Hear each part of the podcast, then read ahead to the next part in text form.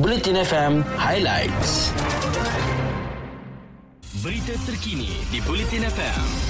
Sumber daripada Harian Metro, Berita Harian, Free Malaysia Today, Utusan Malaysia dan Kosmo. Polis Diraja Malaysia PDRM memberi jaminan bahawa tahap keselamatan di Sabah adalah terkawal walaupun terdapat laporan media antarabangsa yang mendakwa terdapat komplot perancangan serangan ke atas Sabah oleh tentera Diraja Sulu RSA. Semua elemen PDRM sentiasa berada dalam keadaan siap siaga pada setiap masa untuk menangani sebarang bentuk ancaman. Ketua Polis Negara Tan Sri Akril Sani Abdullah Sani berkata PDRM juga mempergiatkan usaha bagi mengesan dan mengenal pasti anasir-anasir di Sabah yang berkemungkinan terbabit dalam komplot berkenaan. Seterusnya, polis sedang mengesan dua wanita dan dua lelaki dipercayai terbabit dengan dua video berasingan mempersendakan golongan orang kurang upaya OKU yang tular di media sosial sejak kemarin. Ketua Polis Daerah Sentul, Asisten Komisioner Beh Eng Lai berkata ia susulan satu laporan polis dibuat seorang wanita berhubung tindakan mereka yang turut dipercayai menyalahgunakan kemudahan OKU dalam video itu.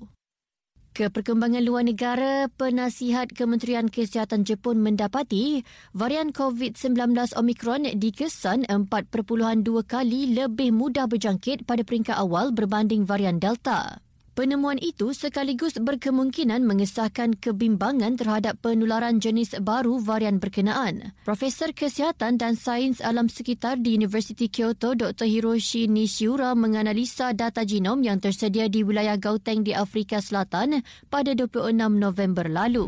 Berita Sukan di Bulletin FM. Persatuan Bola Sepak Perak PAFA menandatangani memorandum persefahaman MOU bersama Impact Media Communication IMC sebagai proses pengambilan sepenuhnya saham Perak FC. Naib Presiden PAFA Datuk Seri R.I. Rudianathan berkata, rundingan itu mengambil tempoh dua minggu sebelum menandatangani perjanjian jual beli. Pada majlis itu, Iru Dianathan yang juga pemangku setiausaha kehormat PAFA mewakili Badan Induk Bola Sepak Negeri, manakala IMC pula diwakili pengerusinya Khairul Mahmud. Iru Dianathan berkata pihaknya optimis pengambilan itu akan dapat direalisasikan meskipun ketika ini berdepan dengan pelbagai kemelut dan juga tunggakan tiga bulan gaji pemain. Seterusnya, Presiden Persatuan Angkat Berat Malaysia PABM Datuk Ayub Rahmat bersyukur dengan kejayaan diraih Muhammad Anik Kastan di kejuanan angkat berat dunia di Uzbekistan. Menurutnya, apa yang diraih Anik berlandaskan perancangan ditetapkan PABM dan berharap dapat diikuti oleh dua lagi atlet angkat berat negara.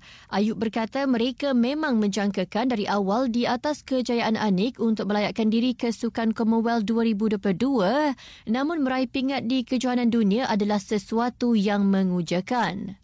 Sekian berita terkini, stream dan dengarkan Bulletin FM di aplikasi Audio Plus, muat turun atau update aplikasi Audio Plus anda sekarang.